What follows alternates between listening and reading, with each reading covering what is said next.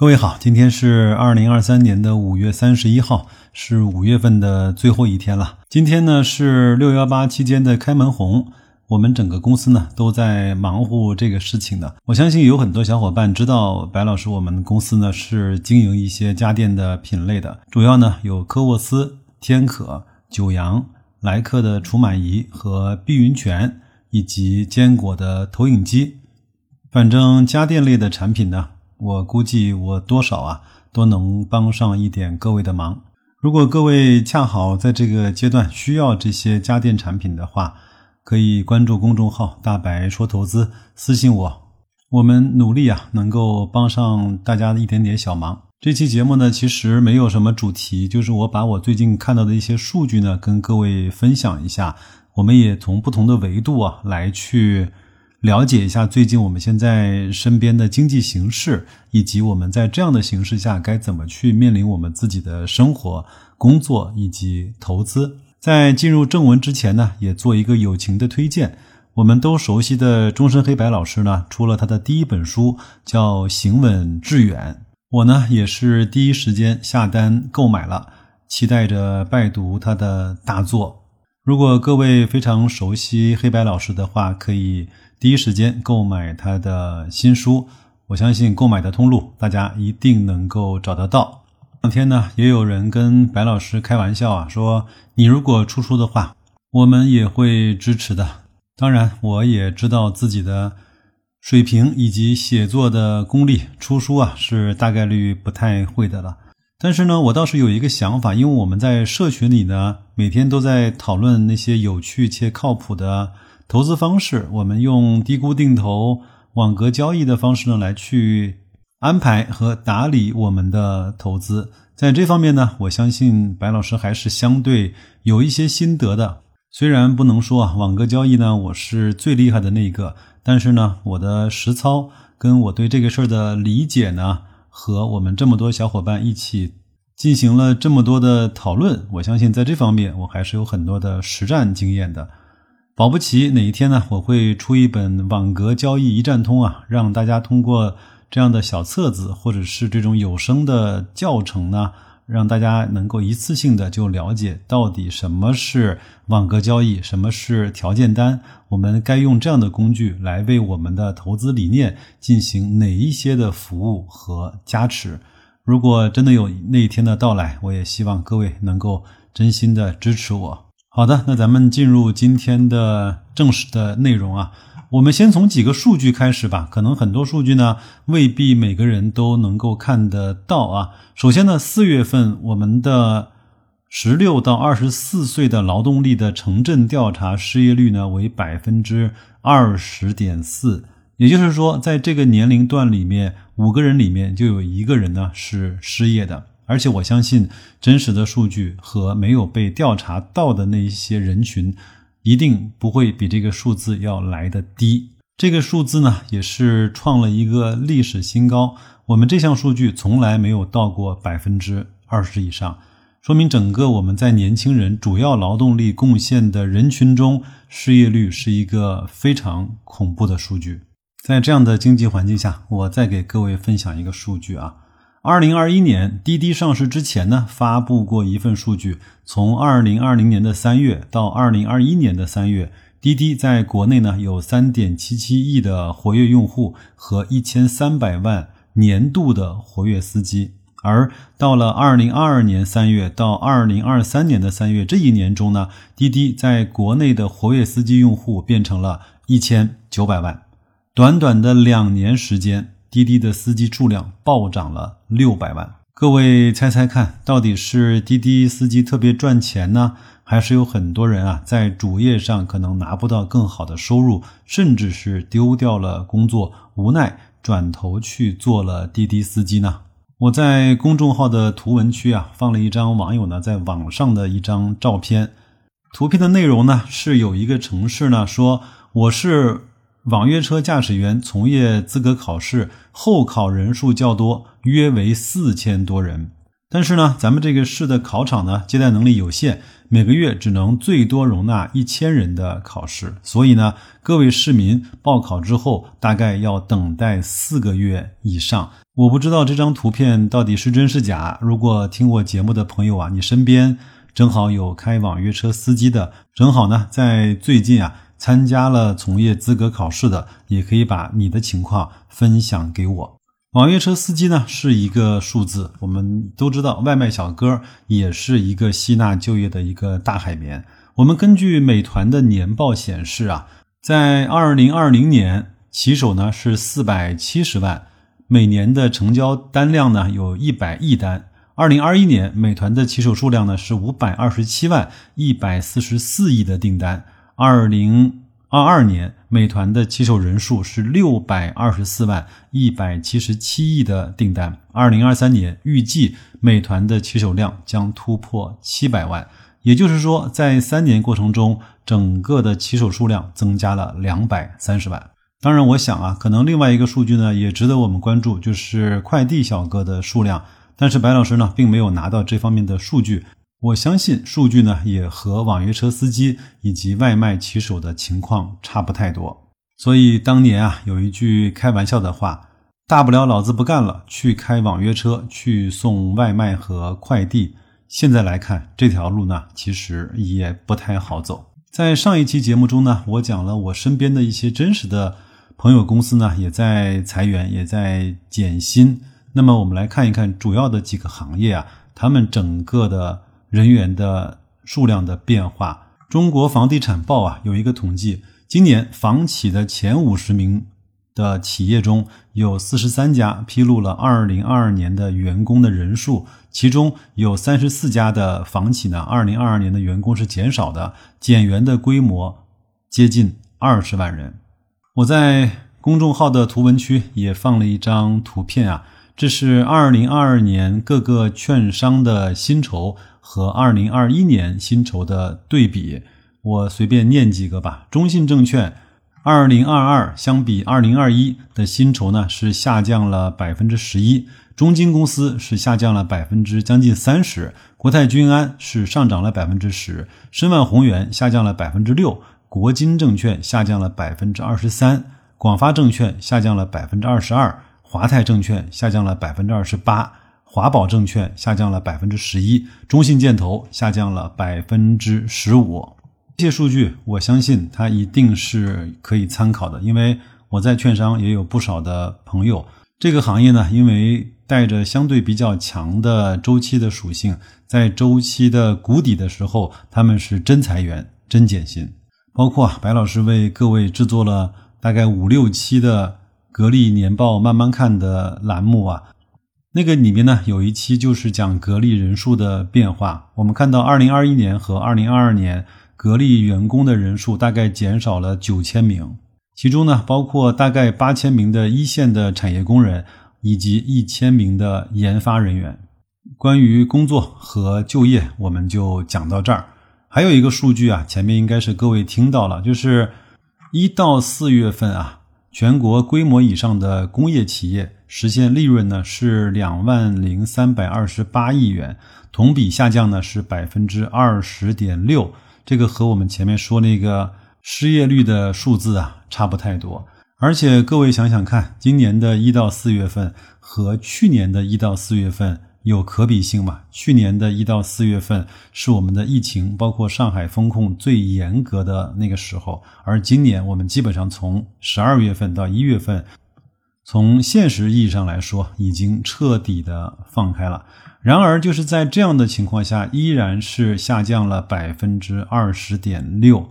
我们分行业来看一下，一到四月份，采矿业呢实现利润总额是四千七百五十二亿元，同比下降百分之十二；制造业呢实现利润总额呢是一万三千七百二十三亿元，下降的非常恐怖，是百分之二十七。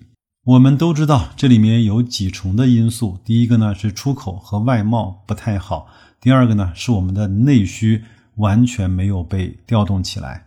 因为我们公司呢在京东、天猫、拼多多各大的网站呢都有我们自己的店铺，我们是可以直接接触到最终的消费者的，所以我们就是那个春江水暖鸭先知的那一只小鸭子。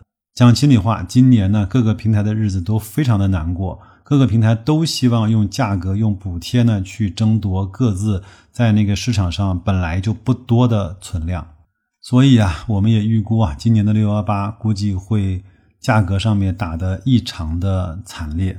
那有人会说，前面五一节的时候，酒店不是特别好吗？餐饮不是特别好吗？很多人只是被当时那个新闻标题啊所震撼了。各位呢，可以再去查一查那个时候卖的特别贵的酒店现在是什么价格。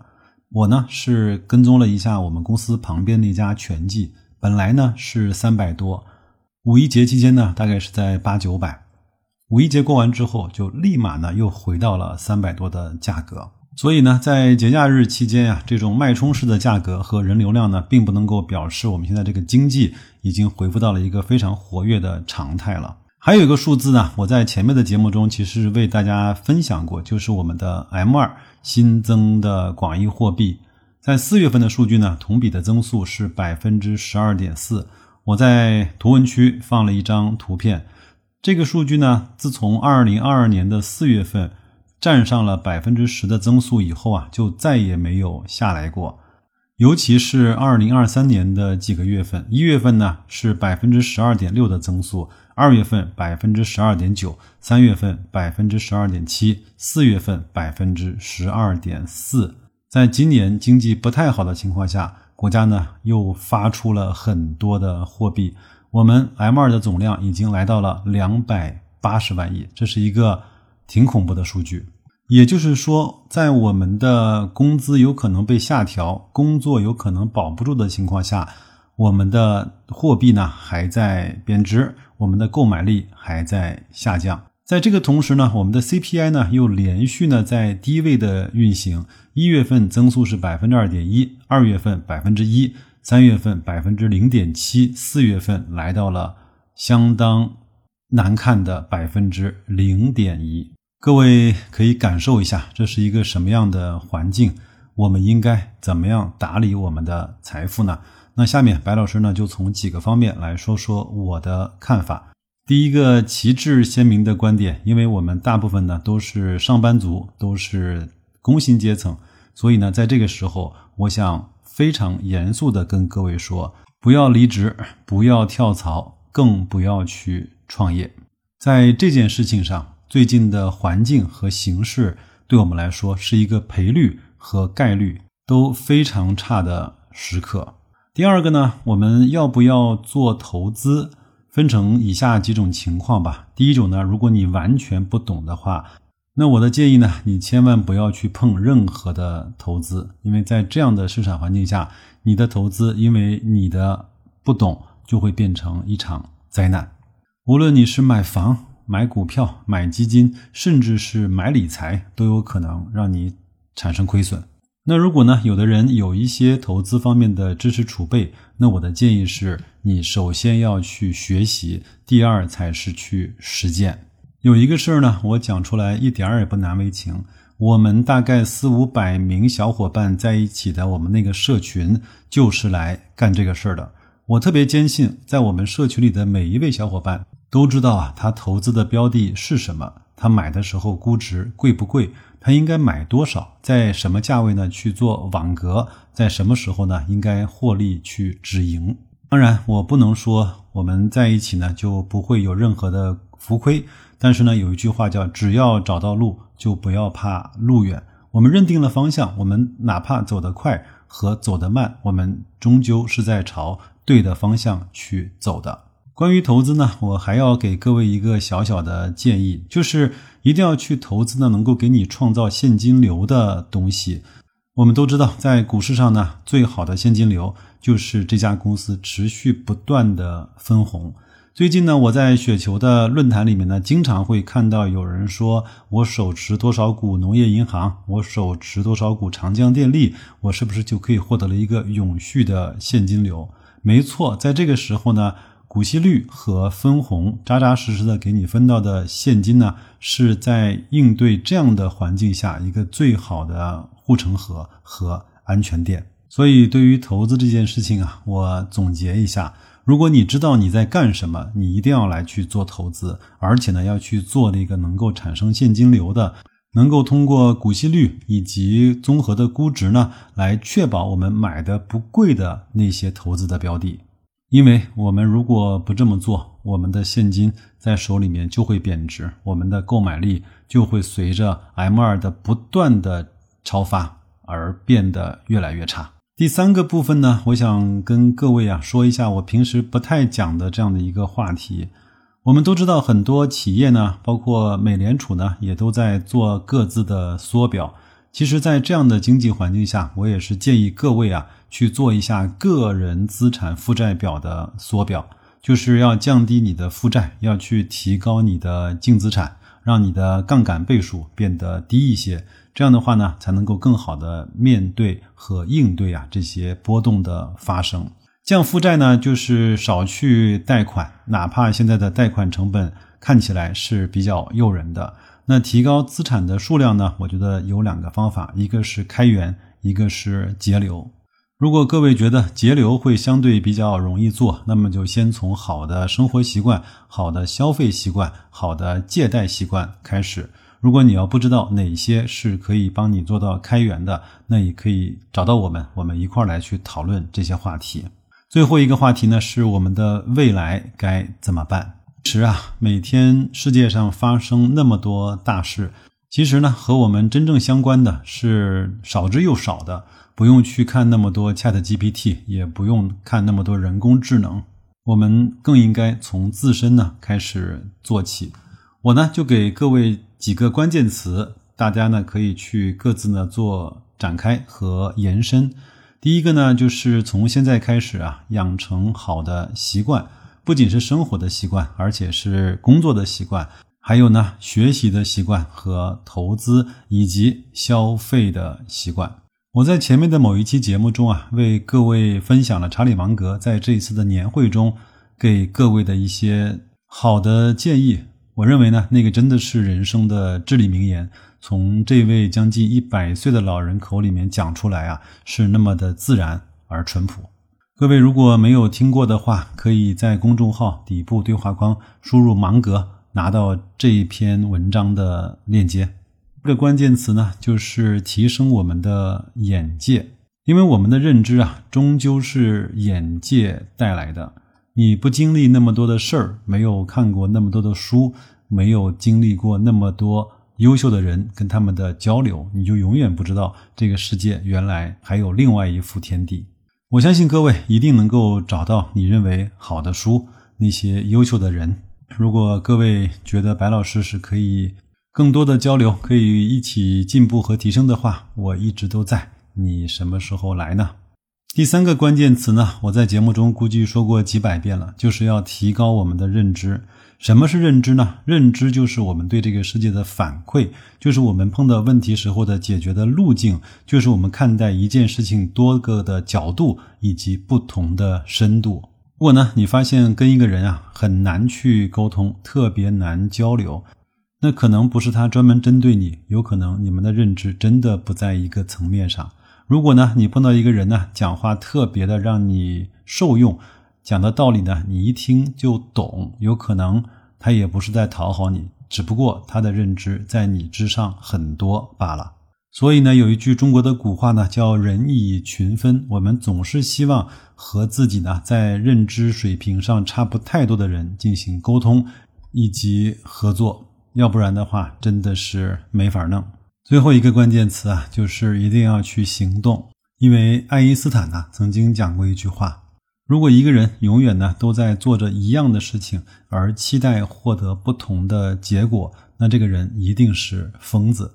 我们如果想取得和以前不同的财务状况，如果想取得在我们这个人群中不同的百分位，那我们就要去做那些平常人、普通人、一般人不愿意、不敢，甚至是有一点点不屑于做的那些事情。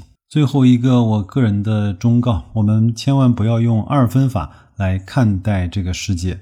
这个世界呢，显然不是只有好和坏组成的；这个世界呢，显然也不是只有黑和白而构成的。我们身处的这个世界包含了太多的角度、维度以及不同的层次。